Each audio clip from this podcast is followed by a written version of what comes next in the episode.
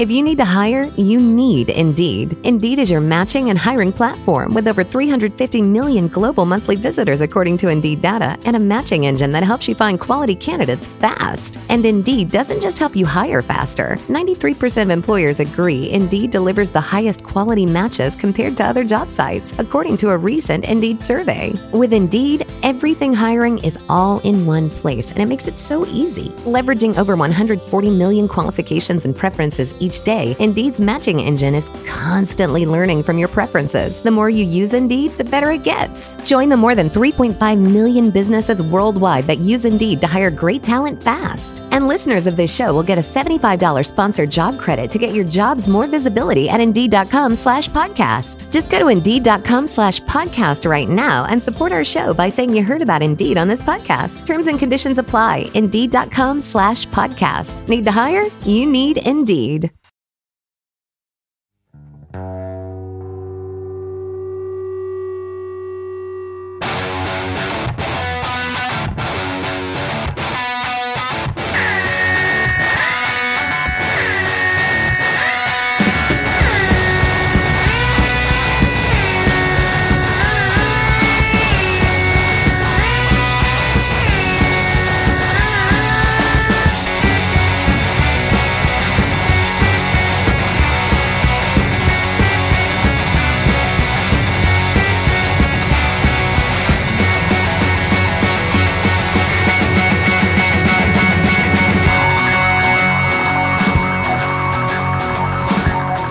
Hey, folks, welcome to the Unsung Podcast. I am your host, Mark Fraser, and I'm joined by the illustrious Christopher Cusack from a from a safe distance. Illu- Does illustrious mean I have luster? Is that where that word comes from? Yes, So um, glowing, no luster as in uh, sheen. Shiny. You said I'm I'm sheeny, I'm shiny, like sweaty. no. illu- Illustrious usually means like it's. Try to think. It's right there in the center of my head. The word and I can't fucking. Uh, Regal. regal is is kind of what I mean, but it's not what I mean. But yeah, like that. No, but yeah, uh I mean, no, I get that that's the usage, but it, it has luster in it. I'm just worried that you're calling me like a backhanded sort of snide. Sort of, Chris, you look a bit shiny, a bit spotty, a bit greasy. I think it's because of my Italian heritage. I think you're calling me a greasy Italian. Ferruccio, you're going to take that. Yeah. You're going to are you going to let you're going to let your country be defamed by this Scottish rascal? It's okay. It's okay. We, we, we always get uh, we get a lot of, of these Put up things. a lot of shit. Uh, I mean, we did give them fascism in return, though. So but you know what? Yeah, I mean, I think it comes from like it's it's truly coming from shiny, in a good way. Like you know something that's it's like sparkling. You know, illustrious. In in Latin, I think it comes from that, like being sparkling, something like shi- shining. You know, in the in the sun, under the sun, or being diffusing light. You know, being a, a very uh, it's in, in a positive way, obviously, in a positive sense. I do wear that glittery makeup quite glittery, Mark. Maybe the, like glittering, like like glittering. You know, that's something that's glittering. Just to clarify, it, it means well known, respected, and admired for its past achievements, Chris. So get, jeez, her, so, get her uh, right up, yeah. steady on. Um, Ferruccio, how do you say cat in Italian? Gatto.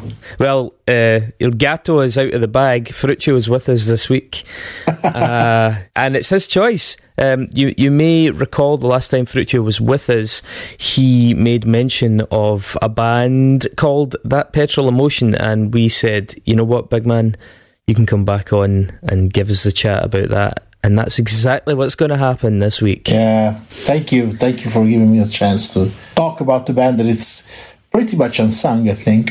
Absolutely, you know it's a it's a name that has just always been in the periphery. I, I, you know, it's a name you see. You go into like vinyl bins, you go into record stores, and sometimes you'll come across it.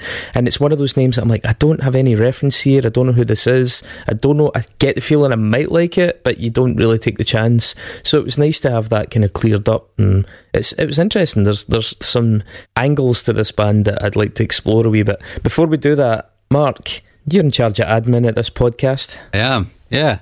Uh, so I want to give some shout outs to some people who are illustrious uh, to us for giving us their hard earned And sweaty dollar and shiny. sweaty and shiny. Big thanks to uh, Kirsty Dickinson who has upped her pledge to join the Digital Record Club. Thank you very much. Might I add, she took a, a bucket of Chris. Good choice, Kirsty. Oh, very nice. I thought. I mean, she did send us her uh, her, her three top albums before, and uh, and after seeing them, I was like, she's going to go with Chris. So she did. Uh, uh, Mr. Scott Walker, thank you as well. Not not the Scott Walker, obviously. Well, he is the Scott Walker Not not now, the, yeah, he is the Scott Walker now, I suppose. by default. And Jenny, just no surname, just Jenny. So thank you also for joining us. We appreciate that. Well, and if, if you don't know what we're talking about when it comes to digital record clubs and the like, then we have a, a brand new Patreon subscription system. Uh, Chris, you want to tell them all about it? Yeah, uh, we revised this and thought we can use our uh, status as illustrious people within the musical community to try and spread the love a bit with some of the albums that we come across that are a bit unsung. So, Yeah. what we've been doing is we've been kind of bulk buying from independent bands, independent labels, some bands that aren't together anymore, but the members are doing new things so they could use the investment. And we get great records that are for whatever reason, hard to find. And I mean, these may be records that never even got full scale releases, and we've been lucky enough to hear them. So we're always open to suggestions as well. Uh, but we get them off them, and then as part of your subscription, you can either get digital or you can get actual real life vinyl in the post anywhere in the world. Uh, we will send it to you curated. You have a little bit of wiggle room in terms of do you want Mark, David, myself, to, to choose what the records are, or you can just choose potluck. Um, and you can change that month to month and get a bit of a variety. But long story short, we find great stuff. We make sure that the people that are making it are getting money for it uh, to help them out. And we send you things that you almost certainly won't get otherwise. And everybody wins because it's helping support the podcast at the same time. So it's a lovely unsung record club. Um, and bear in mind that if you don't want to get into all of that whether it's the digital or the, the more expensive analog one with the real vinyls you can just come on as a basic subscriber uh, for four quid a month which is basically a, a pound an episode less than a pound an episode plus all the bonus content that we're doing now regularly. So yeah please uh, have at it. It really helps us out. It takes a lot of time to make. We love making it, but the more self sufficient it is, the better, and the more time we can dedicate to it, the better it is. And you're seeing that hopefully with all the bonus stuff that we're putting up now, which we've been getting some really good feedback about. So thank you for that. Yeah, and I also just want to say thanks to everybody who has taken the time to sign up to the record club. Uh, like Chris says, we are curating some really great stuff. So hopefully we can keep delighting you as we do with this podcast with our record selections. But this week it is Ferruccio's turn to delight you. Or otherwise, let's find out. Ferruccio, do you want to introduce this album and this band? Oh yeah, with pleasure. Uh, That Petrol Emotion are a band that formed in uh, Northern Ireland in Derry uh, in 1985, more or less. Uh,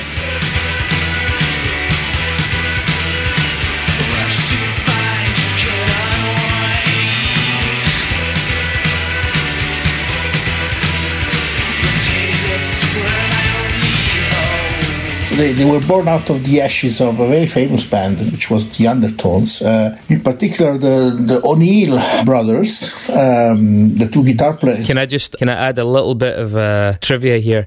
This band will very very much tell you that they're from Derry and not Londonderry. The reasons for that will become apparent later in the episode. Yeah, yeah, yeah. And uh, well, you know, they, they, they, were born out of the ashes of the Undertones, which were which were um, a pretty popular band.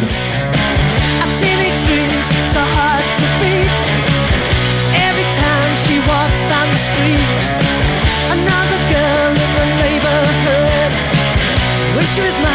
She so good. Which came out of uh, the, the, the Northern, Northern Ireland punk scene in the late 70s and obviously very famous for their hit, you know, Teenage Kicks. And as they progressed, the Undertones became more and more of a, what they once called blue eyed soul band. Can you still say that? is, the, is it still Uh, accepted as a term? Perhaps it's a bit uh, a racist term. I- I don't know. It's more that I just I don't really know what it refers to. I mean, Is it ba- like Northern Soul, Yeah. but white guys yeah, basically, Soul? basically they, they started uh, incorporating these soul influences more and more.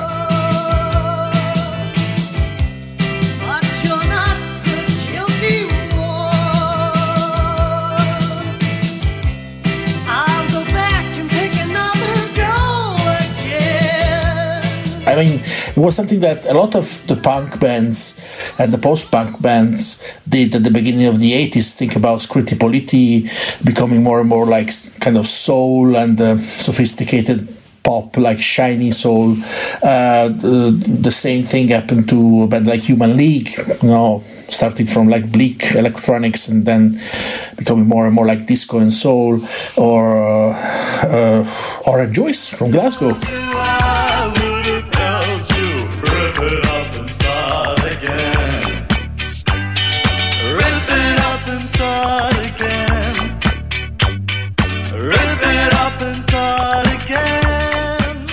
you know they did the same thing basically you know uh, the jam the jam becoming the style council you know and you know so there was a, this trend of you know incorporating elements of soul music rhythm and blues and uh, kind of a new motown kind of sounds and, and, and the undertones were one of the main bands in this in this trend. And uh, the last two albums positive touch which is still still a great album in my in my opinion. And then and then the last one Sin of Pride i think which perhaps it's a bit too too shiny. uh, it's, it's, too illustrious. Too illustrious, probably.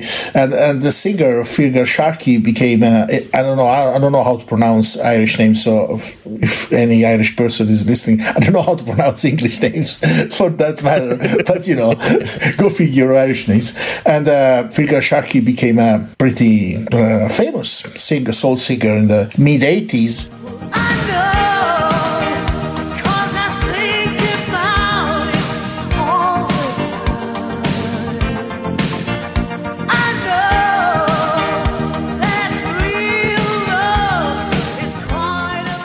And uh, the rest of the band uh, parted ways with him.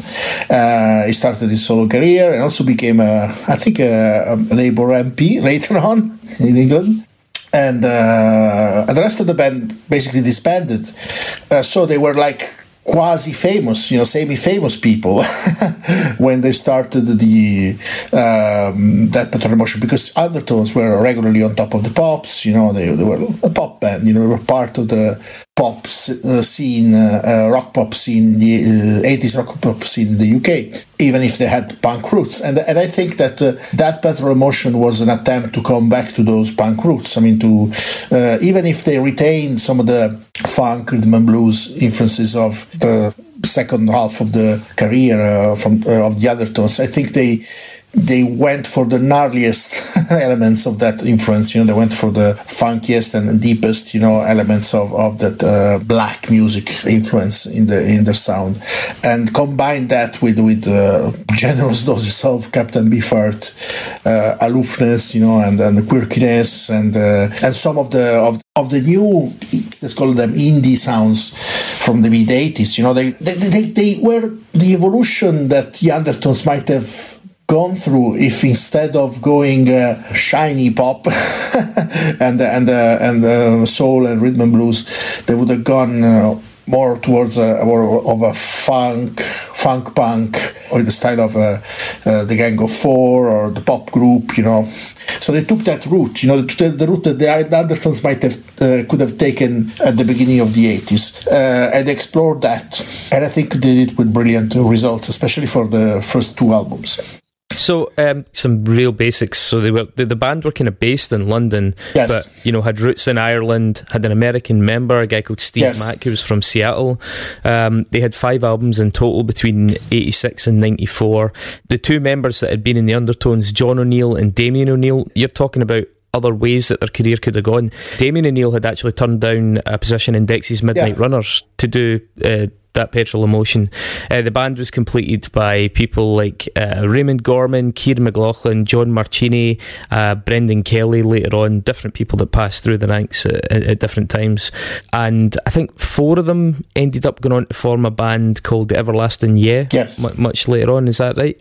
Um, the band are, I mean, I don't really know what their status is. I know they reunited in 2008 for some tours yeah. and festival stuff. Without without John O'Neill, though, without the main songwriter for the first one. Yeah. As a complete outsider, this band, uh, one thing that did match with my sort of preconceptions about them, um, I'd read the quote nearly everyone who was into document or green era REM used to like that petrol emotion, uh, but Steve Mack got uh, annoyed after a while, and the band's light went out before they sort of got to the fireproof in some people's eyes. Um, I believe that there was a fair bit of frustration within the members and within O'Neill, uh, the lack of success compared to people or peers like My Bloody Valentine, Jesus and Mary Chain, even Sonic Youth, who were coming onto the scene. And so there's that sort of there's a tension around the band and why are we not doing better? And uh, I mean, to put my cards on the table, I've got a very strong theory on why that might have been. Yeah, I have some. I have my ideas too. I mean, one of the most obvious reasons I can see for why this band were not as successful, or at least didn't get the breaks that some of these other bands got, was their politics. Yeah, absolutely.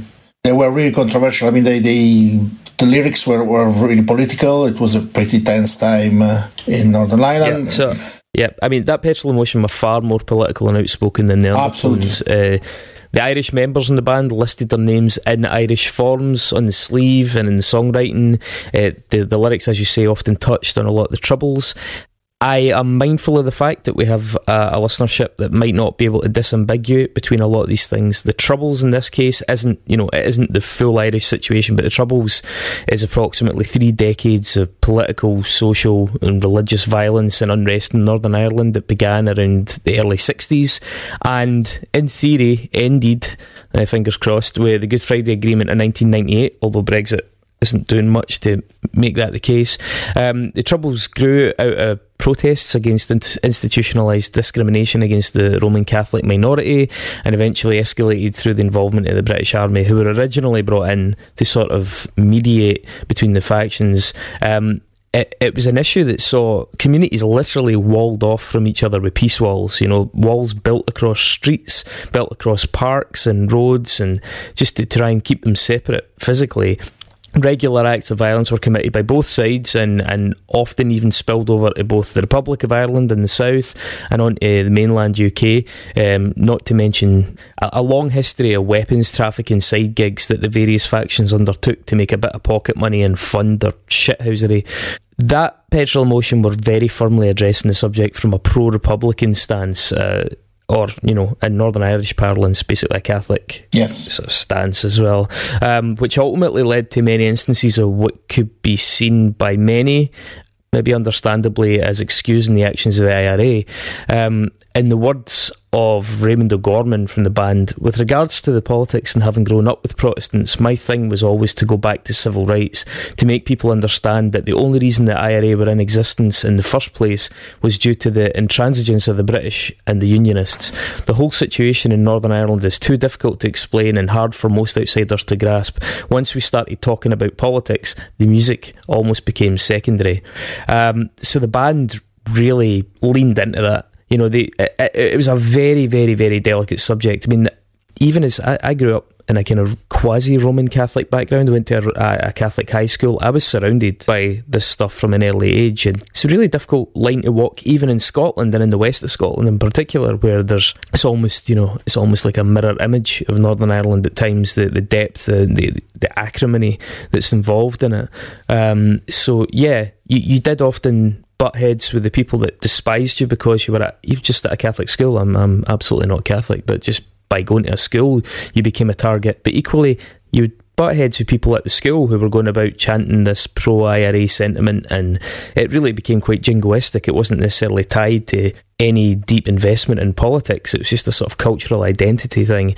Um, this band seemed to engage with the politics it quite a bit, but a lot of people find you know, that's kind of playing with fire because a lot of people are then not going to disassemble yeah. that and say, "Oh, well, they're they're concerned with the politics, not just the identity part of it." Um, in the 1987 back sleeve of Big Decision single that they released, it contained text criticising the Diplock courts in Northern Ireland and their potential ability to force false confessions, basically, to extract forced confessions from people. Uh, and then the next single, Genius Move, was banned from being aired by the BBC due to a reference in the sleeve artwork to Sinn Féin politician Gerry Adams. Um, I believe it was actually their manager that put the artwork together as well. It wasn't an intentional thing in the part of the band. But to try and explain again for people that are a bit less familiar with this, why this is so sensitive and why I feel this this just sabotaged their chances right from the start, no matter how good the music was. In December 1983, so that is maybe one or two years before this band get together, the IRA bombed the Harrods department store and killed six people. You know, a famous institution, shopping institution in mainland Britain, you know, full of the members of the public. Uh, in October 1984, Prime Minister Margaret Thatcher's cabinet narrowly escaped a bomb that killed five people at a Brighton hotel during the Conservative Party conference. Really, really famous incident in British politics from the 80s. The photos are stunning, actually. Um, coverage of this band often mentions these things. You know, it often mentions their messaging and contrasts it with the public sentiment uh, to the campaigns that were taking place. Journalists have varying takes on it. I noticed that the KEXP website uh, talks about some of their own DJs being far less than comfortable playing the band's music due to the band's politics.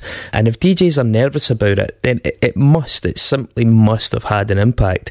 Anytime somebody had a second thought about putting their records on and opted, uh, nah, I just, I won't. I'll sidestep the controversy. You know, if that's happening there and it's happening now to some extent still, then imagine how much that was happening in the 80s. Journalists just, it wasn't worth the hassle, didn't want the phone calls, didn't want to be associated with it. Right, I'll just give that single a mix and play something by My Bloody Valentine or whatever. So they really made it difficult for themselves. I mean, it's difficult because you see, people should talk about what they believe in. I get that.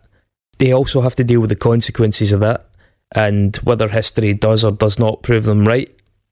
I mean, certainly we can all have our own opinions on it. Um, I think much of what they were maybe making excuses for really wasn't right at all. Even if the original reasons for the troubles seem quite understandable, the methodology and the consequences were atrocious.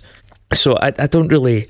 Whilst the band may be frustrated, like what did what did they expect? Like, what did they expect? I mean, the BBC banned that single. The band never had an appearance on Top of the Pops, despite seeming like an obvious candidate to be on Top of the Pops, you know, as you say, Ferruccio, because the undertones were so popular and Yeah. ubiquitous. It seems like the kind of band that would have made an appearance. I mean, how many other TV performances did they forfeit? And and that, that Raymond O'Gorman did comment slightly embittered comments about how you know Frankie Goes to Hollywood were also banned by the BBC, but due to the nature of their banning, it led to more people speaking out in their favour and ultimately probably helped to ban it. It's like, well, fair enough, Raymond, but Frankie Goes to Hollywood were were banned because they were kind of pioneers of the LGBT movement. You know, it's not the same as being seen to advocate or at least excuse an organisation that was responsible for the Omagh bombing. You know, it's it's just not the same. Yeah, I mean, uh, I think that one of the reasons why, I mean, I think uh, a lot of these tensions were obviously also exacerbated by, um, augmented by the, the, the, the times, you know. That era, the Thatcher era, you know, it was very common for uh, underground bands to have, uh, or in general, I would say, um, bands were coming from the independent scene to have strong political opinions. Uh, it's also it also must be said that the undertones were often accused by the rest of the uh, Northern Irish scene of not uh, engaging, of being uh, too much of a lightweight and uh, ch- almost cheesy cheesy band, you know, because they sang about Mars bars and girlfriends and uh, teenage sex and all these things, you know, um, instead of instead of talking about the situation in Ireland compared to bands like Stiff Little Fingers, for instance, were absolutely super political. Uh, but I have to say that, for instance, in Stiff Little Fingers, as much as they were political and talking about the problems, political situation all the time, they, they, they were maybe lamenting the situation and the fact that the choices that young people had to do and uh, the tension they were under instead of openly siding for for one for one. I guess that yeah that petrol emotion took sides. The, the petrol emotion it was almost like they wanted i mean uh, i guess that a lot of what this band is about is being the undertones alternative history. Alternative story. Yeah. you know being uh, like the the radical music, both in musical and, and, and political terms, being the radical band that the Undertones could have been or turned into at the beginning of the 80s, instead of becoming a kind of a hit machine, you know, which uh, which they, they became for a while, for a couple of years at least, and then and then Feargal Sharkey became very famous, obviously. But um, so it's almost like they wanted to uh, to make up for lost time. You know what I mean? Also, it's Yeah, also comp- term- compensate. Yeah, compensate. Sorry, sorry, that's the right word. Compensare. it's the same in Italian. And uh, I think they, they almost probably they stressed that a lot, and also they they weren't helped, I would say, by the surroundings because it was most bands were being very political. Most English bands were anti-Thatcher. You know, they were expressing very very strong uh, feelings and. Uh, Not Joy Division. well, I don't know. It's it's it's a complicated issue there as well. I'm being a troll. Yeah. Don't worry. But but you know, obviously, being political in the Irish context was much more explosive. Sorry for the yeah uh, the boom boom. The yeah. one was not intended. Was much more uh, uh, provocative than, than, than than perhaps in other parts of, of the UK uh, or even the rest of Europe. Not not Italy. Italy was pretty yeah, pretty intense too. Yeah. so it was pretty intense, you know, and uh, the, the, the climate was intense, and uh, it was a band which was looking for a new identity, um, coming from a semi pop star past. Not being from that context, probably for you being part of the United Kingdom, certain political uh, aspects of the of the That Petrol Emotion's lyrics and, and, and stances in general might uh, sound more problematic than, than they sound to me, you know because yeah. of course I know the history, but I'm not there. You know, I haven't been there, and uh, it's just such a such a horribly complex and nuanced conversation because, as I say, there are so many things about the original motivation and the ideology behind the, the Republican movement that you can understand, and the, the discrimination against the Catholic community was horrendous and went on right the way through the 80s and into the modern era in, in some respects. But a lot of what the IRA became, I mean, they were they were at one point just you know just a gang. You know, the drug running was just making money for them, and so it's it's such a nuanced thing. Yeah, and the the problem is how do you address that nuance in pop songs, and is it not not is it worth it? It is worth it. You know, you would encourage people to speak their mind, but God damn, they have to be prepared for the fallout as well. I didn't know about the frustration you were mentioning. I mean, I, I never. Also, because I have to say that after the second, uh, I mean, I bought I, I bought their albums until the third one, and. Um, then then I lost interest. I have to say because then the grunge happened basically, and uh, there was a lot of new stuff, you know, uh, post rock, you know, Slint and all this stuff that was coming. So I can, can my life changed musically around uh, 1991. Um, so so I lost interest in, in That Petrol Emotion. Uh, uh, that's why you have the first three albums. I mean, I listened to the other two obviously, and uh, and with pleasure because I think the, there's some good stuff there too. But uh, so I lost interest in them actually. But I didn't know about the frustration, you know, they they felt about uh, uh, the lack of success. I think another reason is that uh, they had a lot of like grim, grim and tense post-punk uh, elements to their music that were a bit out, outdated, probably in 1987 mm-hmm. yeah. or 86. You know, they, they were a bit mm-hmm. uh, like, somehow a throwback to the early 80s in a way, especially the second album, Babble. I mean, it sounds like a, a Captain Beefheart uh, album played by a post-punk band, you know, played by Gang of Four or something like that, which was against the tide, you know, in those times. No, that's that's a great point actually for us to, to maybe talk about some of the other records and to to sort of like clear the decks here. Looking at fan polls and things, Rate Your Music had Manic Pop Thrills as their, their, their best album, but the fourth album, one that you checked out before it, Chemicrazy, was quite popular. That came in at number two, and then Babble was number three. Uh, best ever albums poll had End of the Millennium Psychosis Blues is their best, Manic Pop Thrills as their second best, and Babble as their third best. I did notice as well on Album of the Year, uh, which has a, a, rating system, a parallel rating system between fans and critics. Critics preferred Babble, uh, but audiences preferred Manic Pop Thrills right. quite a bit. So it's interesting to see the discrepancy there. Babble, the 1987 album, the second album, uh, gets all music has it at four and a half of five. Um, it's very well received critically. I think there's uh, Leonard's Lair website said 1987 was a lean year for inventive guitar rock, but that petrol emotion provided the energetic zenith to Bon Jovi's airbrushed nadir.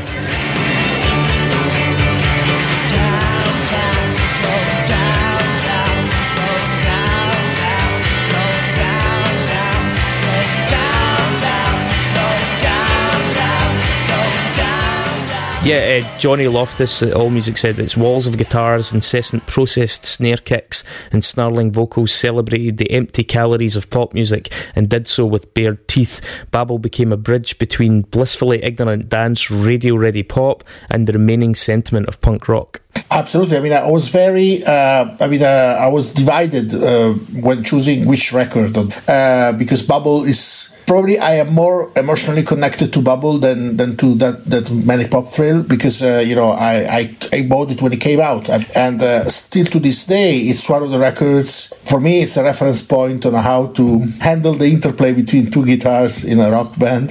They were making great guitar records at a time when great guitar records were out of fashion.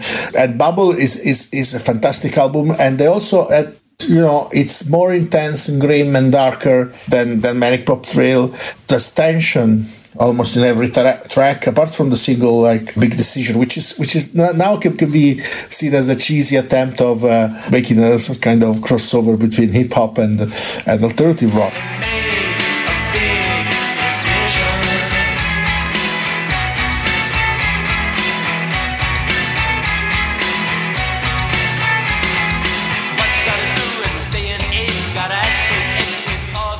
that was their biggest single. Yeah. That got to number four. But I think it, I think it's still fun. You know, it's a fun, it's a fun, yeah. it's a fun record to to play. See, that's that's a song I could have imagined them getting on pop, top of the pops with, and I could imagine if they'd gotten top of the pops with that, if they'd gotten proper radio backing, that's a song that would have probably gone higher than it did. I think it's at forty two. It's peaking at forty two because they're toxic. Yeah, yeah. I mean, I think uh, I think one of the best songs that I ever done is "Creeping to the Cross." You know, the the, the, the, the track that closes the album.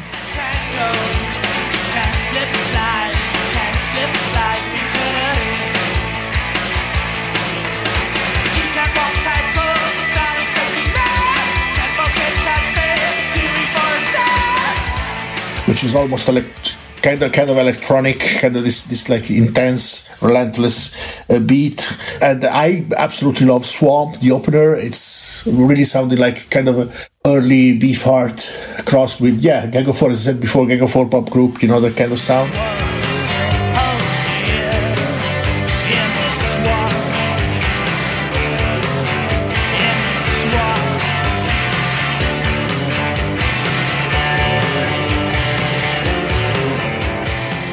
I think Split. It's it's another great song. I mean, I mean, it's it's a great album. I think uh, it's probably you know up there with Manic Pop Thrill, if not in certain parts even more original than Manic Pop Thrill, uh, because of their attempt to incorporate those uh, funkier elements and uh, also electronic elements too I really enjoyed Babble. Um, I don't know if it's better than Manic Pop Thrill, but I really enjoyed it. Um, Swamp actually does feel quite swampy, but I think it's because it kind of evokes Creedence Clearwater Revival with that lead guitar part, the kind of slidey thing it does. Um, I think Static is pretty cool, the kind of waltz rhythm.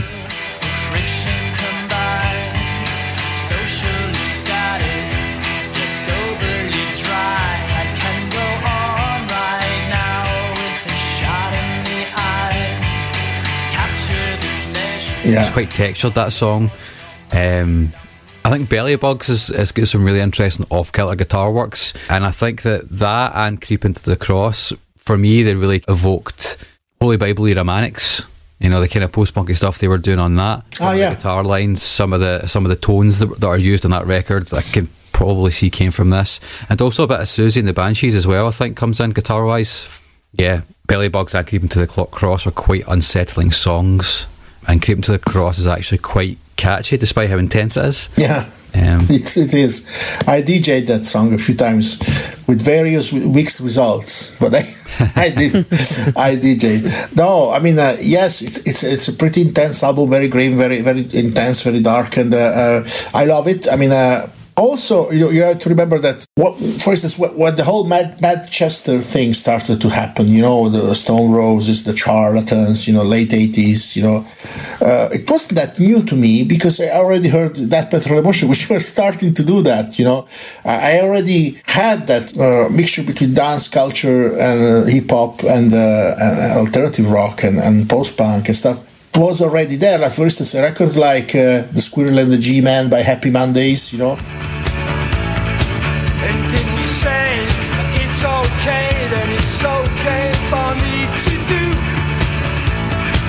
And didn't you say that it's alright? Then it's alright for you which is kind of uh, produced by John Cale, I think, which is a mixture between um, post-punk atmospheres and dancey grooves, you know, it was already there in, in, in, that petrol emotion, you know, in, in those records, you know, especially Babble and, and, and the one after that, you know. So uh, there's a lot of stuff that came out later uh, in the dance rock environment, uh, bands like Jesus Jones.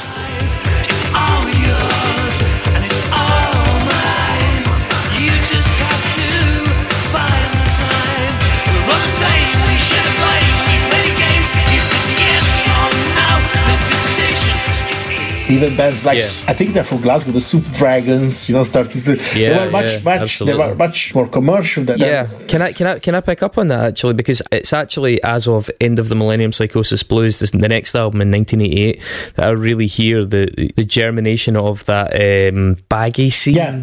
sound, that, that that even the proto Britpop thing, you know, that like say Happy Mondays, Stone Roses.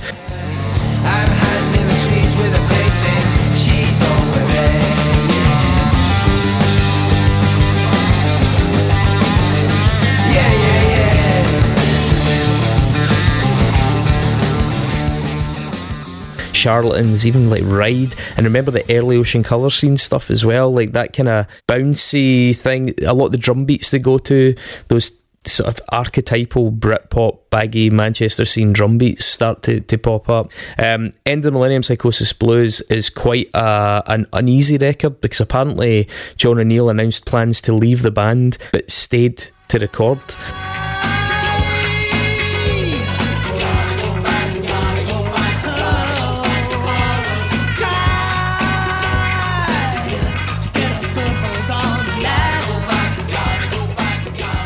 Gordon said in hindsight they should ask them to go immediately because the recording sessions were really tense due to the, the shock from the announcement.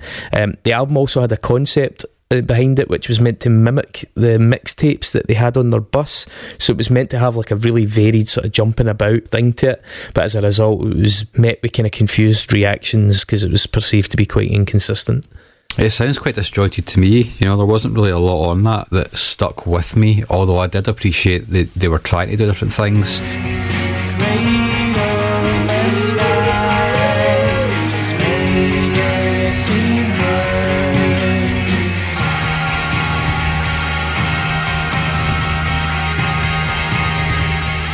I think one of the things that really struck me about Babble and Manic Pop Thrill is that they're records that take risks for the kind of music that they're playing. Whereas End of the End of the Millennium Psychosis Blues takes different kinds of risks and are a lot less assured in taking those risks. And I think a lot of the time it kind of fails for me. I agree. Yeah, me too. Um, Crazy, the, the 1998 album was actually produced by Scott Litt, so I guess that ties in with the early REM fan sort of analogy.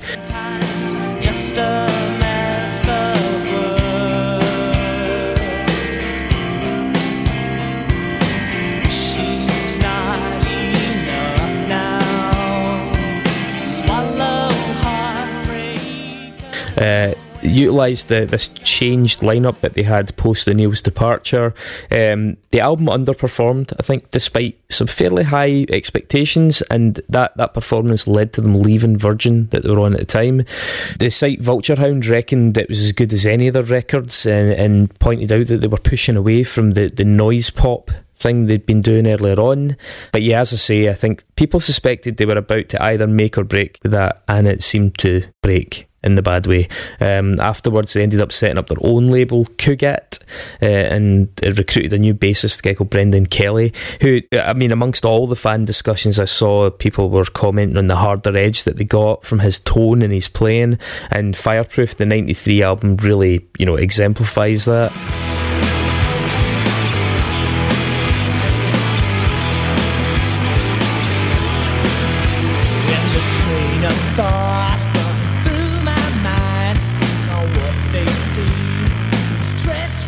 Alex Ogg at AllMusic, guy who reviews quite a lot of stuff. Fireproof has its moments.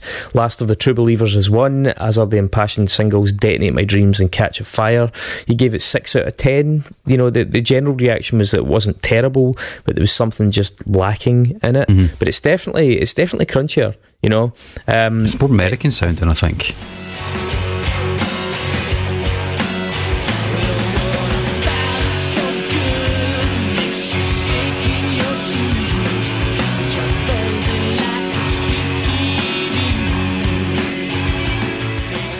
I think a lot of people said, you know, this has a sound that could have crossed into other markets, but it doesn't have a label backing it. Really, it just had their own Koogat imprint. Um, a Billboard review at the time, actually, of that album's release. It came out in the USA the year after, um, and they described it as an eye-popping return to form. By the way, I did notice as well for a bit of trivia to try and place this. Uh, Fireproof was released in the States the exact same day as Superunknown by Soundgarden. Oh, really? I think it's, it's a better album than I thought it was. I mean, I, I, actually I have I have been sincere. I, I hadn't listened to it before getting uh, trying to get ready for this, and uh, I mean, I think I heard a couple of songs back in the day and not and not being uh, very interested in it. But I think it's a better album than than most most people think it is because you know it's a, it's, it's quite intense. and Good songs. I mean, there was a lot of stuff in that style coming out in the early '90s, and I don't think they, they stood out. I mean, at least they do, didn't stand out as as they used to do with the with their first albums. So I, I find it a wee bit soggy. There's something about it. It's just like a it's, it's a bit wet and it, it doesn't have the brittle energy of the, the early stuff. yeah, I think one of the reasons also because it's the fact that you know perhaps they weren't embraced by any scene. The '80s were a, a very tribalized period in the music scene. You know, bands were successful. Take for instance the Cult. They became famous as a hard rock band, but their fan base was built within the, the gothic subculture and stuff. So most of the times you have to have your roots somewhere within a subculture. That Petrol Yeah. Emotion didn't have their roots anywhere. They were a standalone band for many for many reasons. So that those these kind of bands, they can only become hyper successful if they have a great single or if they you know somehow they emerge in a way that you know that it's different from the standard uh, route uh, like they, they were a little bit has-beens you know also in, in another way in a way you know Right, because they yeah, were coming from a semi-famous uh, band like the undertones and uh, so i think they they weren't in a very easy position for a band uh, in the 80s they were uh, a bit in uh, nowhere land you know Sure, yeah. And Mark, see if the other albums was there any of the stuff really popped out to you? Yeah, I mean, a couple of songs in uh, of the Millennium Psychosis Blues sort of did, but not for good reasons, I don't think. um, All right, okay. Cellophane, I think, is quite interesting because it's got a Celtic feel. It's got the accordion, Yeah. acoustic guitars.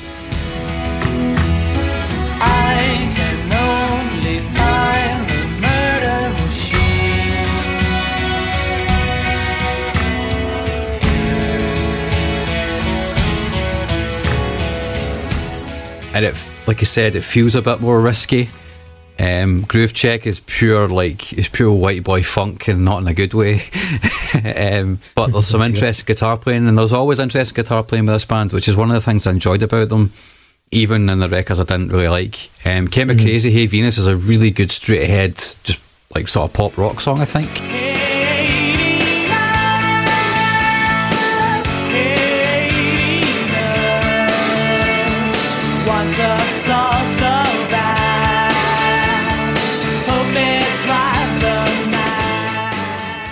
And Blue to Black is kind of a bit jazzy, but has a weird dark edge, which I thought was cool.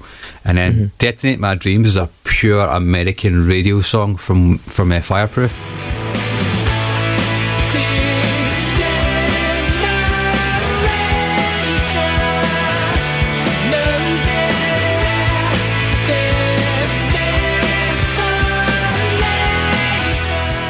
desolation. If they're trying to be like REM, I guess they're getting really fucking close with that. Yeah.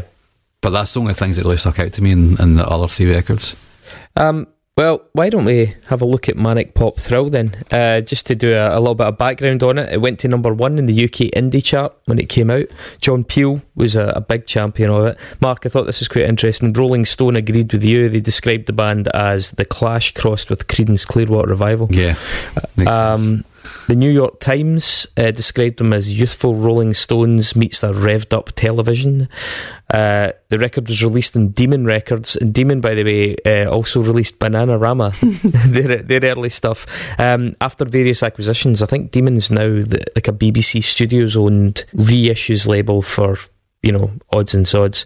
Um, Maximum Rock and Roll in 1986. rather acerbically commented, a couple of former undertones blend pop, post punk, and folky experimentation with mixed results. Somewhat of a letdown after the good recommendations I've heard, as I found it lacking in punch and focus, not dynamic. So, I mean, even just in there, the way they've dismissively said a couple of former undertones, Yeah, you know what I mean? It, it's got that sort of negative, that, that pejorative sort of Yeah. reference to, to, to their has been status. Um, All Music has the critic rating on this album at 80%, the audience at 75 and Hot Press uh, said one is confronted by an overwhelming sense of purpose, an innate pop sensibility, a near total comprehension of the effectiveness of the art of noise. A really glowing and quite poetic little turn of phrase there.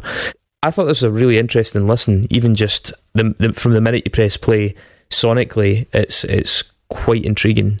It's a great album. I mean, I think uh, again, uh, even more than Babble, is it's one of my bibles for uh, when it comes to guitar interplay. I think they're masters of that. I think the what uh, Raymond or Gorman and uh, Sean O'Neill, I think what they do is pretty incredible. Yeah, I, I get the television comparison a lot because it sounds like a, a compact version of television. You know, television without the solos, yeah. without the, the the long solos. You know, It's- it's- The, without the meandering self indulgence. Exactly, but I, I, I like the meandering self-indulgence of television. Oh, me too. I love, I love it. it, man. But you know, I love that they they condense that in these two-minute songs. You know, and uh, they have this. They, they sound like a popular version of the Minutemen because you know they have this very fast interaction between grooves, riffs, licks, and uh, you know the two guitars, and uh, in very short songs. Uh, obviously, they're much popular than, than the Minutemen. And I think they are one of those bands that, that have crossed over. They, they, they, bridge the gap between post punk and the noise rock of the early 90s, late 80s. Uh, because by retaining some of the gnarly attitude of early post punk, they kind of uh, brought some elements of uh, sonic research and uh, you know and uh, daring guitar interplay into what was going to become noise rock in the late 80s early 90s i think they're one of the, those bands that kind of bridge that that gap you musically speaking. Yeah and i get also also get the Creedence reference because there's some traditional element to them also. The, the use of uh, the jungle beat like Bo Diddley you know in, in a song like uh, flash print for instance the, the opener. So i mean they have a, lot of things to themselves sonically speaking and uh, it's a shame that they couldn't yeah probably because of the political thing they couldn't uh, do more with that. Mouth Crazy's got distorted harmonica in it, you know, which is again kind of harking back to that swampy kind of feeling that Creedence used to always go with. Ferruccio, would you want to do a very brief tour of the songs? Just skim through them? Yeah, yeah, of course. A flash print. I mean, the opener is, is uh, yeah, it's got this this jungle beat, which is which is I think I think is one of the elements that harks back to, to those traditional style that inspired those uh, Creedence comparisons, you know. And uh, I think it's a great opener.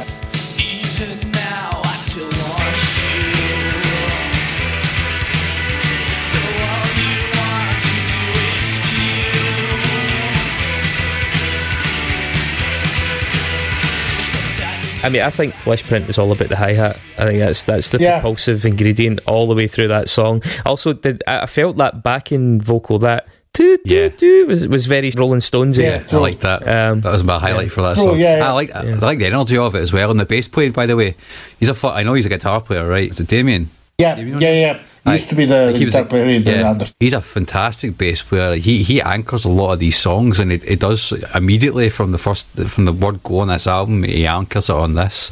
Yeah, the Can't Stop is pretty much an archetypal That Petrol Emotion, early That Petrol Emotion uh, song, I guess.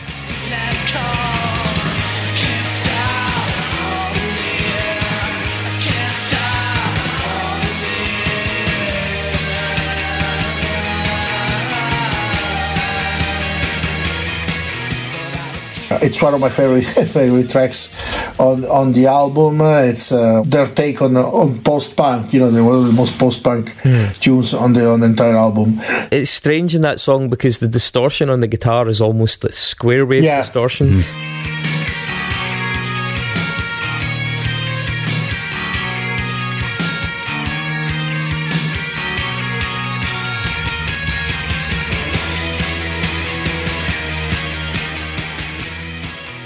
You know, it, it sounds almost like it's been DI'd, which I'm, I'm sure it wasn't, Yeah. but it's just incredibly sheared Yeah, at the top. totally, yeah. Um, yeah, I mean, the, the, the track's got really good energy, and I, I really love the sound of it. The only thing was it didn't have a hookiness to it. It was that a final, that third ingredient, the, the triumvirate of like a great song. Fantastic energy, great tones, but it just it never fully got under my skin with a nice melody or a, a refrain, you know? See the, the the rhythm guitar, the way it just kind of rattles through that those four chords played in various different mm-hmm. ways. This is going to sound dead weird, right? But it reminded me of Black Flag when went yeah, yeah. not when they were like full on hardcore, but when they started to experiment as things went on. It had that same vibe about it, that chord progression. Yeah, yeah, the Greg Ginn kind of uh, disarticulate kind of. Thinking, yeah, it's true, it's true, yeah. And uh, okay, Lifeblood.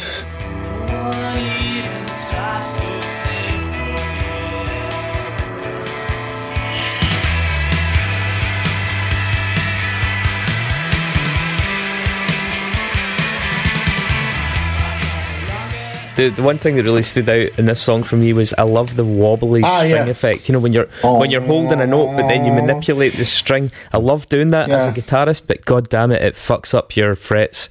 Yeah, I mean, the, the lead is doing some really interesting things throughout this song. I think it's got a really cool structure as well. Even the keyboards sound quite nice. And the thing that, that kind of hooked me, apart from the cracking riff in the outro, was the way that the bass and the drums are just like locked in a solid, good rhythm. Yeah.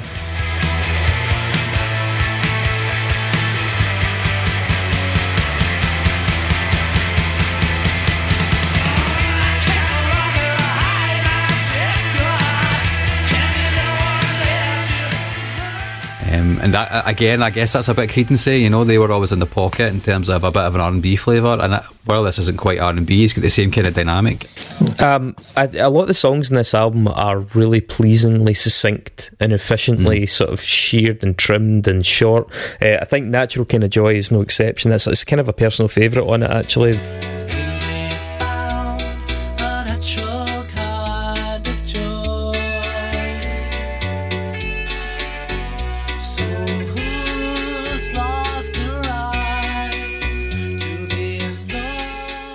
The only reservation I have is when you listen to it on headphones, the, the ping pong panning is Yeah. really distracting. Yeah. You know, just at the speed that it goes at, even they could maybe a half sped it or something like that. But I mean, it's it's it's actually melodically a lovely song, but uh, yeah, the production is maybe a little bit off putting. Uh, the keyboards sound like the exact same keyboard that was used in Simply Having a Wonderful Christmas Time by Paul McCartney. Um, I thought it was a bit, a bit grim, but um, one thing that is quite interesting is I hear quite a lot of the Beatles and uh, Steve Mack's vocals, uh, particularly Oh, yeah? John Lennon. Yeah. I hear a lot of Lennon. Um, I agree, And, I agree. And you get it on this. I mean, even the maracas or the shakers or whatever is in this song. It's the whole thing. It's got a whole bunch of different textures going on, and it's kind of jaunty. It kind of stands out from quite a dark record. Uh, it's a good thing. It's- Um, The single.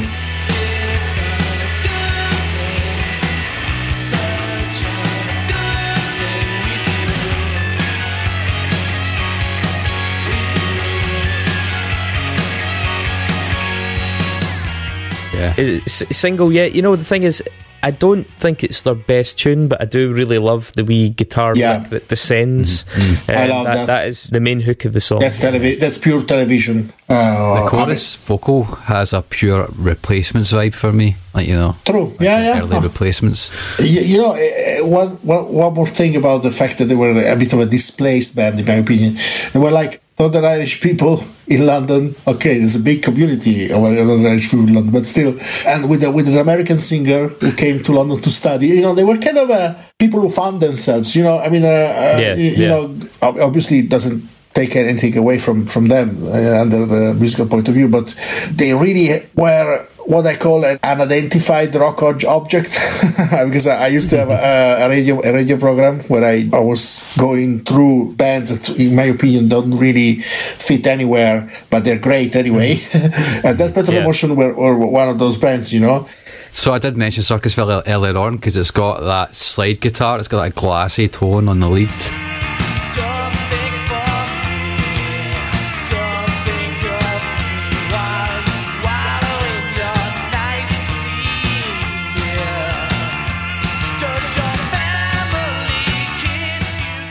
The vocals are a lot more aggressive in this song, probably the most aggressive in the album, actually. And yeah, I think this song's got a different feel for the rest of the record, probably because it feels a bit circusy. I think that's the vibe, right? Which I quite liked. Uh, and yeah, and then you've already mentioned Mouth Crazy earlier on. Um, I mean, that's the sound of a proper rock band.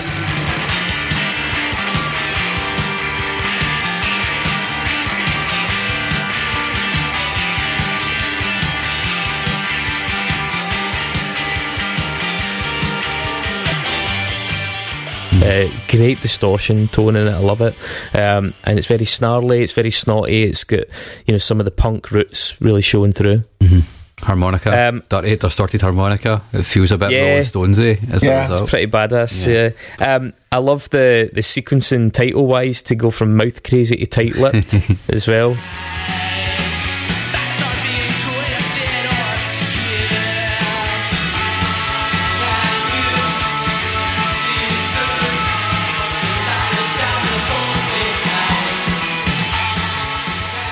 Yeah, uh, I like the angsty guitar in it. You know what? The, the guitar in this one actually, the lines and the playing reminded me a wee bit of the Wipers. True, that's the reference. Uh, yeah, oh, it's good because you, your your your perspective is making me discover a lot of things that I heard in this band that I couldn't really identify. And uh, yeah, the Wipers is absolutely uh, something that comes across, especially you know early era. Yeah, it's it's totally true, especially in a, track like Tight Lipped. You're right. Fantastic. That's why we do this podcast, folks. Um, Million Miles Away.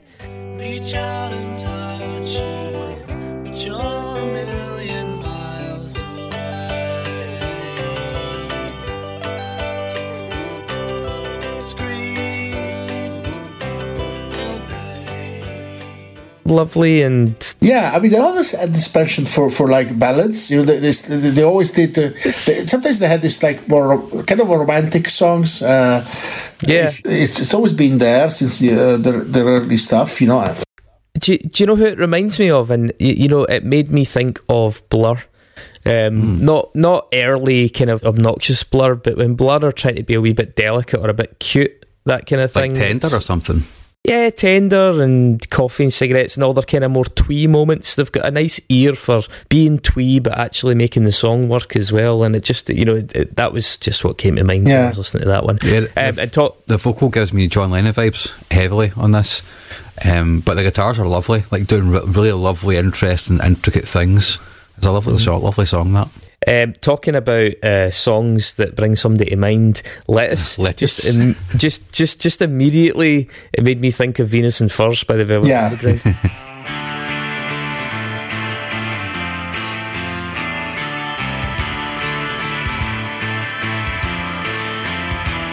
So who's the kind of fool when he comes makes your eyes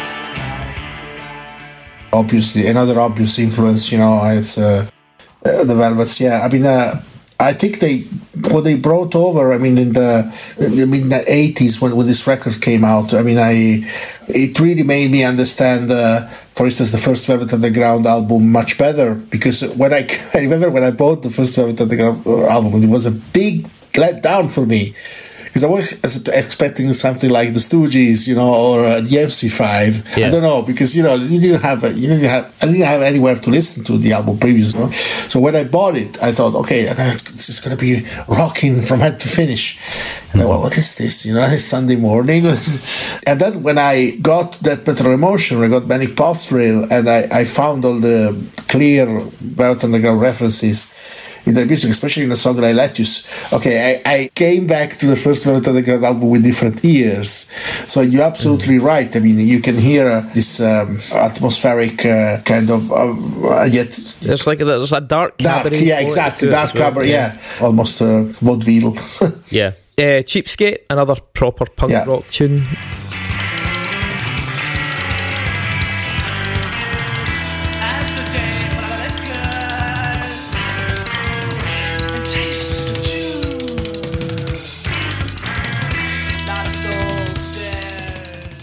I found this song a bit underwhelming, to be honest. I just wanted them to go mental.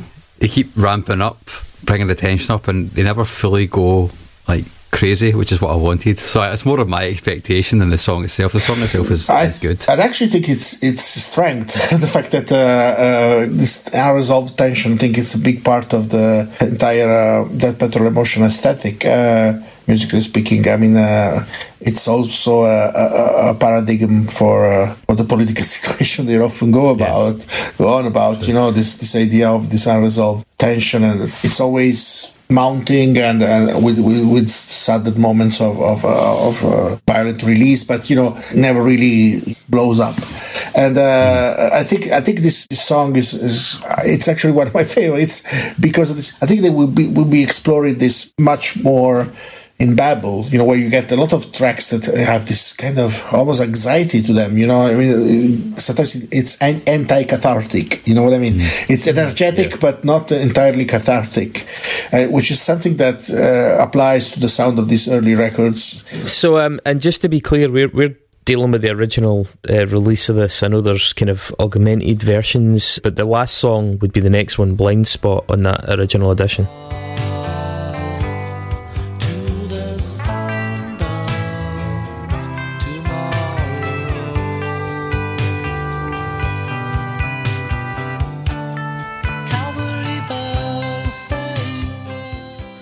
It's it, I think it, it, anticipates a little bit uh, the more indie stuff on records like uh, End of the Millennium, Psychosis Blues, or, or Chemicrazy. You know, it's a good song, but you know, it's not my favorite of the album. Even if yeah. even if I obviously like it because I like the entire album. It kind of feels like it's repeating some of the better, try to repeat some of the better moments from earlier on in the record. It's it's fine.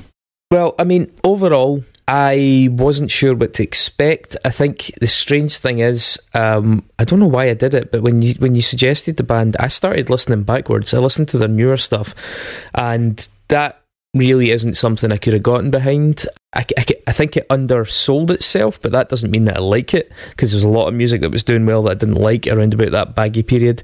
You named some of them earlier on, so did I. But working backwards, I liked the band more the earlier I got in their career. And by the time I got to this, I was like, yeah, this is cool. I can't say that the songwriting was always as catchy as I would personally like. If I had grown up with the album or if I'd gotten a bit more used to it, um, it would be something that really worked for me. So, I mean, in terms of it being unsung, I think so, yeah. I, I do think it's interesting that, in my opinion, the band, you know, uh, cut their own Achilles tendons with their um, particular approach to their politics. That said, it's a bit rich of me because I'm I'm kind of known for speaking my mind, and if it's something a matter of principle, I just I just think it's unfortunately once you go, I, I just think you know that is a hill that you die on in the mid 1980s. You know, two years after they've blown up Harrods in a hotel in Brighton, it's just it's not a winning formula, no matter how good your songs are. So, yeah, that's that's my two cents on why they probably didn't get as good as they possibly could have and probably deserved to. Can I can I say something about this? I mean, I, I think that in a moment in which uh, we have a lot of uh, musicians and bands who are very afraid of taking a stance, you know, and and uh, somehow very afraid of, of taking a position. I mean, I, I don't want to get into the debate uh, about the, the, the how ethical, how right, or, or how wrong Manic Pop were. Uh, sorry, That Petrol Emotion were when they when they said the things that they were saying. But you know, I just the courage of saying certain things, you know, and the fact that mm-hmm. uh, putting themselves on the line in that, in that aspect. Uh, I mean, even if you can be critical about about the nature of what they said, uh, I I think it's. Uh, something that is a bit lacking in, uh, in, in, modern music. like, yeah, of course, there's people who, who, like they say whatever you know is expected from them to say, like in terms of political correctness and stuff. I mean, but this band actually probably sabotaged themselves. Obviously, they took an unfashionable. Yeah, yeah they took an unfashionable stance, and uh, I mean, they were from there. You know, they were from from Northern Ireland, so you know, uh, they were speaking from a as insiders, yeah, you uh, know, like, uh, apart from they're entitled to comment. Yeah, yeah absolutely. Yeah, uh, I wasn't sure what to expect, to be honest. Um, and a, a, bit like you, Chris, I started from the end and worked my way back. Cause that's kind of what I usually do anyway, and create a playlist of all the songs that stand out to me, and then eventually go to the album we're doing, whenever that happens to be in the catalogue. Always skipping that first and doing that at the end. The very last thing I listen to is usually the album we're doing, and um, the playlist that I made has got I think it goes like one from the, the last album, and then two from Chemicrazy, and then two from End of End of Millennium, and then there's like half of Babble was on it, and then obviously we did this record, which I think is the best one. Um, and I actually I really enjoyed it, just mostly for the guitar work, like you said earlier on for the show. Um, the guitar interplay is is tremendous, and that's the thing that really kept me engaged. I don't think it's as hooky as it could be. I kind of don't think that's the point of it. So I, I'm a bit bemused when they say when they talk about how they were a bit they feel a bit hard done by. They never got further success. Well, it didn't. To me, it doesn't really seem as though they were trying hard enough to make Yeah. pop songs. Yeah. Then again, you know, My Bloody Valentine aren't exactly hooky. It's more of a style kind of cult thing, isn't Mm-hmm. it? So, I, I mean, I don't know the exact nature of their grievance. I just, those were just quotes that, you know, cropped up. Yeah, but I, I, I liked it. You know, I, I think it's definitely unsung. Had never heard of this band before. Had obviously heard of the Undertones. Yeah, I guess a big pass for me. I'll probably go back and listen to it a, a whole bunch more. I'm glad. I'm glad. I've heard that Petrol Emotion uh, a new a new fan. Uh, possi- possibly more. Uh, so, it's it's time for the Nexus.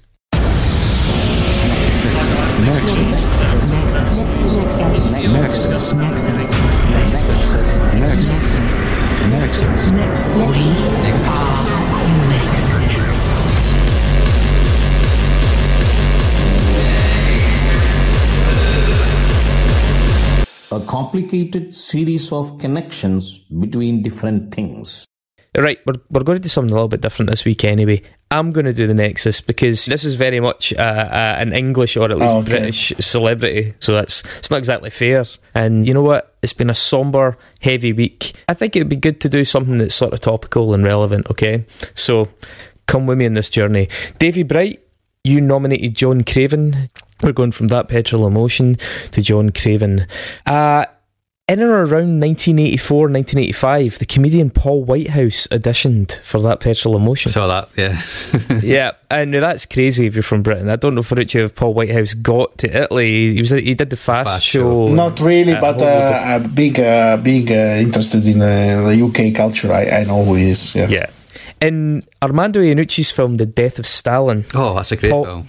Paul, uh, fantastic film, fantastic film. Paul Whitehouse played the the character of Anastas Mikoyan. Mikoyan was actually the only person to make it through the Politburo under Lenin, Stalin, Khrushchev, and then all the way to retiring peacefully under Brezhnev. Um, no small feat. Mikoyan was also actually the first of the Politburo uh, to include anti-Stalin comments in a speech following Stalin's death in '53. The, the most famous such speech, the, the most famous critical speech, was called the Secret Speech, and it was made by Khrushchev to a closed session at the 20th Soviet Congress. Uh, this was part of his uh, unfolding de-Stalinization campaign, as he referred to it. Uh, uh, the speech condemned Stalin for a variety of things, uh, such as the great purges of political foes, uh, military underpreparedness prior to the war with Germany, uh, the deportation of some ethnic groups, uh, and a variety of other. I would suggest comparatively lesser sins when you put them against the waves of death and misery inflicted upon the population by the policies of collectivization. Uh, collectivization in, in the, the Ukrainian Soviet Socialist Republic was seen by many as a, a return to serfdom. It was so abject. Uh, farmers and producers basically surrendered increasingly unsustainable ratios of their crops, livestock, and yield to the government so that the government could then, you know, in theory, redistribute it as per their communist ideals, even though uh, a remarkably large proportion of it seemed to end up on the very well stocked tables at the Politburo. Um, Following a terrible harvest in 1932, the ultra strict enforcement of collectivization in Ukraine meant uh, that the, the country experienced something known as the Holodomor. Since 2006, uh, the Holodomor has been recognised by 16 countries as a genocide. Uh, early UN figures suggested as many as 10 million deaths directly resulting from it. More recent studies have said it's closer to four to six million, um, and that there were around six million what they call birth deficits over the following 15 years. So all of the countries in Europe, and especially in that area, including the Soviet Union, experienced large population increases. Ukraine did not experience a large population increase because so many people died during Holodomor, and so many people were displaced as well. It was an unspeakable tragedy that the country endured. Uh, uh, notoriously, things like cannibalism were rife. Um, there are some su- superb and really, truly heartbreaking books such as Anne Applebaum's Red Famine. I'm not saying that for shock value. I'm saying that to try and convey what was a deliberate horror inflicted on a country, and the government knew it. They knew what they were doing and they, they, they kept it going. They kept it going. They tightened the nut on that country. And, and really, Holodomor was being used as a means of crushing the Ukrainian uh, nationalist movement, something that they'd already done repeatedly prior to that. So I just want to kind of illustrate what a horrendous time this country ex- uh, experienced in, in that period. And then a decade later, Ukraine was also one of the worst affected places in World War II. So whether it was because of Germany and Russia's respective scorched earth policies where the Germans were like, right, leave nothing standing, and then the Russians were like, right, leave, leave nothing standing for the Germans. The, the country was absolutely ravaged. Uh, they had 2.2 million citizens sent to forced labour camps and nearly 7 million civilians and military personnel killed. Uh, and by the end of the war, they estimated that 19 million Ukrainians were left homeless. And for the record, and something that we're seeing recurring just now, uh, some members of the far left, especially people that were ideologically aligned with communism, have repeatedly gone out of their way to diminish the roles of the Soviet Union in that to say, oh, Stalin didn't know about it or the numbers are grossly exaggerated. One particular advocate of the exaggeration, which I would suggest is tantamount to sort of Holocaust revisionism, uh, was a guy called Seumas Milne, chief advisor to Jeremy Corbyn, who I believe revised the Holodomor death toll down from many, many millions to about 230,000. Um, and he did that in, I think it was The Guardian, and at least once.